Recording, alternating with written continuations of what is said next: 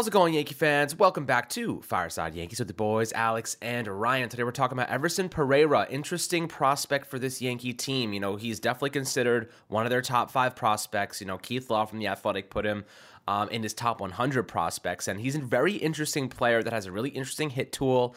Um, he's got some good defensive metrics. Know, Ryan's got a lot of information for you regarding this specific player. Now, he started last year um, in Double A and really kind of carried throughout. Well, actually, he started in A plus with Hudson Valley, and then he got promoted to Double A. He played in 73 games um, with A plus, and then really went on to play pretty well for Somerset. And I think that ultimately his metrics are kind of interesting. If you look at his strikeout rate, but then you look at his on base percentage, he's not a big power guy, but he does have some power to his game. He's a good athlete, good defensive player. The question is like, what can he be in the future? So we're gonna kind of give you an idea of what Everson Pereira, who isn't talked about a lot, being that he's a top five prospect in the Yankees system, the fact that he's not really mentioned that often, you know, we really focus on guys like Volpe, Peraza, Dominguez, you know, a lot of these more prominent names. Pereira kind of gets overlooked because of those like headliners, but he's a very talented player that could end up being something for this Yankee team. He's on the 40 man roster. They obviously protected him from the Rule 5 draft, and, you know, he's someone that could end up competing for an outfield spot sooner rather than later. He had 29 games at the double A level, so obviously um, it's not a massive sample size guys. They'll probably you know probably get elevated to AAA um, when the season starts, or at least very uh, soon after. Um, so I definitely think that you know there's a lot to like about him. Um, Pereira has a lot of great attributes, a lot of great qualities. Ryan, so you know tell us a little bit about him because I definitely I'm, I'm intrigued to hear what you have to say because I know you're the prospect guy here.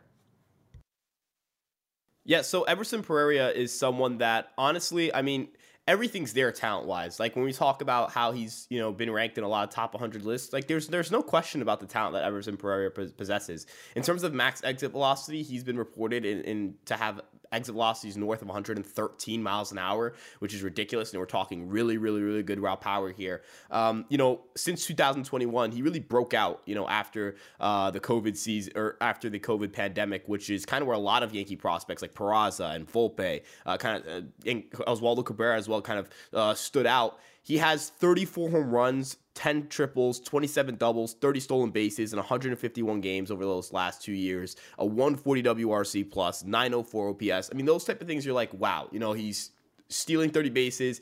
10 triples, nearly 30 doubles. You know, I mean, he, he he's an extra base hit machine, right? You know, but the issues are, you know, again, he's only played 151 games in those two years. He's had multiple IL stints. You know, even last year, the reason Dominguez got a shot at Double A is because Pereira was hurt, right? He he missed uh, the tail end of that Double A season. He got injured on on September 7th and didn't play the rest of the year. Uh, even in his Double A stint, he had two separate IL stints. He had an IL stint. Uh, um, late in July. He was actually taken out of a game. There were some uh, concerns that he was going to get traded, but that happened in back to back years, actually. He was getting taken out of the game, and it wasn't because of being traded, it was because he was having fatigue issues or, you know, it was an injury thing. But if you look at that stint where he comes back from injury in August and he's back with a double A team, 152 WRC plus, you know, again, extra base hit machine. He had, you know, three, three triples in 20 games is ridiculous. Uh, you know, throw on four doubles and four home runs. He got 12 extra base hits in just 20 games. Um, you know, he's able to hit for a pretty high average due to his BABIP, you know, over again over those last two years, he's hitting 285 because of a really high BABIP. He hits the absolute, but he hits the crap out of the ball. He hits the ball really hard. He's going to be a high BABIP guy. He's really fast as well. Again, it's just a matter of staying healthy. Number one, and then number two, consistency. Right. Uh, the big thing with with Everson Pereira, his his number one biggest issue is his strikeout rate. 27.7% over the last two years. And double A last year was 30.1%. You want to see that number come down a little bit. Um, even if, you know, you're, you're not expecting Everson Pereira to ever be a guy who strikes out like under 20% of the time. That's just not who he is. Uh, but can you get that number to around 25, 26% in the higher levels of the minors? That's really all you're looking for, right? Um, again, Pereira is not someone who I'm going to sit here and say has a great contact, uh, has a great feel for making contact, but he can hit for a high average. He can get on base at a decent clip. He slugs pretty well. He runs the bases really well. Again, he's a primary center fielder. I imagine he slides over to a corner outfield spot, uh, unless Dominguez has to slide over to a corner in, uh, uh outfield spot. Uh, but quite frankly, all the tools are there for him to be a star level player, not just a good player, not just a solid player, not a role player, a star level player.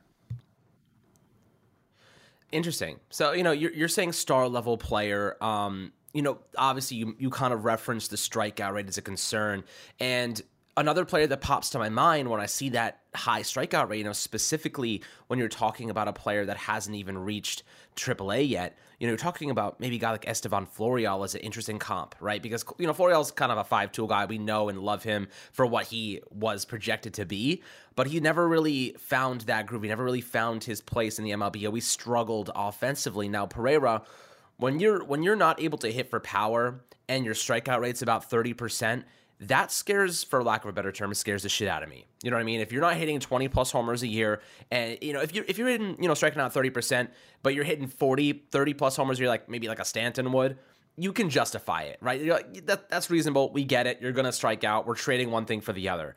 But is the same value coming from extra base hits? You know, is like I said before, when he makes contact, it's good contact, but he doesn't make a ton of contact all the time. He's not going to be your traditional contact hitter where he's getting a 15% strikeout rate, but hitting singles and, you know, consistently getting on base, walking a lot. You know, seven, I think, what is it, a 7% walk rate that uh, in, in double A, 7.3%.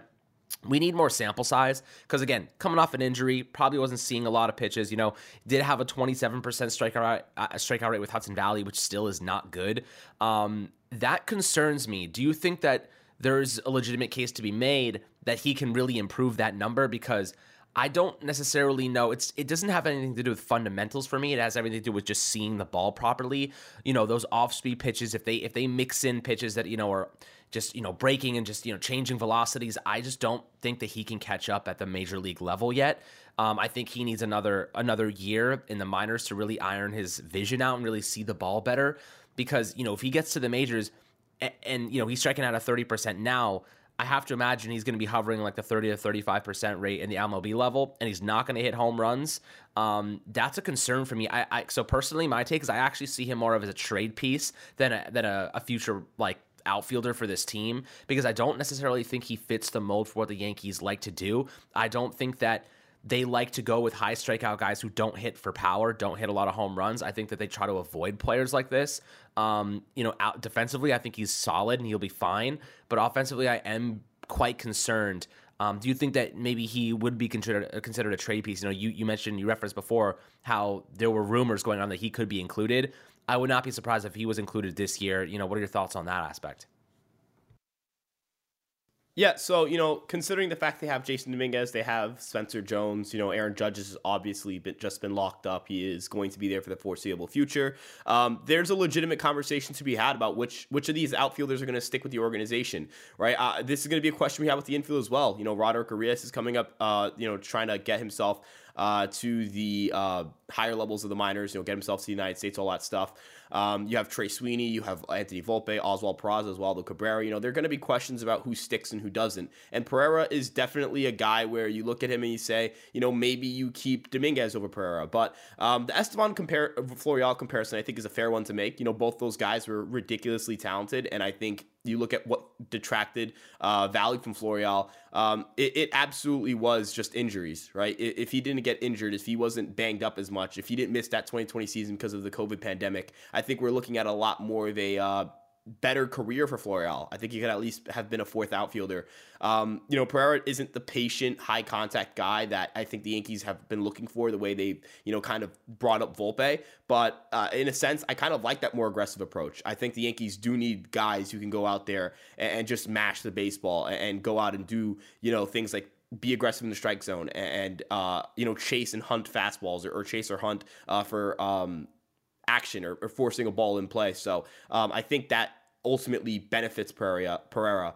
And at the end of the day, you know, if injuries are the reason why Pereira doesn't make it, you know, that's totally within the reason of uh, probable outcomes. If, as you mentioned, the strikeout rates, he just never really finds his hit tool also completely plausible. Don't think that's out of the picture. Um, but there is that outcome where Everson Pereira uh, finds his hit tool a little bit. You know, not not saying he goes out there and again he has like a sub 20 strikeout rate, uh, but he goes out there and his strikeout rate is manageable and he hits 260 and he has a you know a 330 340 on base and his power carries him to near 500 slugging. And you're talking about a guy who's a dynamic player and is in the in, in the in the middle of uh, a youth movement that is still blossoming. You know, I talk about Austin Wells as someone who can uh, make an impact this year. Pereira is not only already on the 40 man, unlike Wells, They also got to double A and put up a similar WRC plus in a similar amount of games played. They're not too far apart in their development, and we've already heard Wells be talked about as someone who can play at the major league level next year. Is Pereira someone who's too far behind in his bat? I don't think so. I think it's more so just finding that hit tool, as you mentioned, and just getting comfortable in AAA and then making his uh, graduation to major league level, which I think could happen this year, especially since, again, he's on the 40 man already.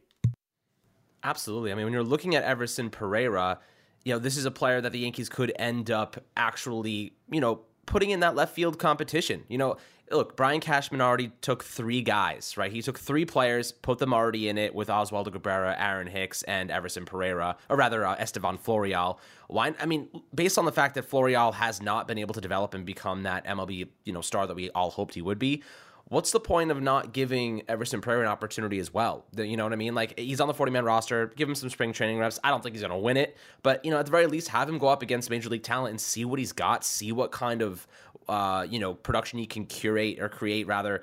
Um, you know, just put something on on the stat sheet against major league level talent and AAA level talent, like we need to see him at a higher level because I, I am concerned about that strikeout rate. I am concerned he doesn't hit for power in that regard. So, you know, we'll see what happens here, guys. But ultimately, this is a very talented prospect. A lot of people are very high on him.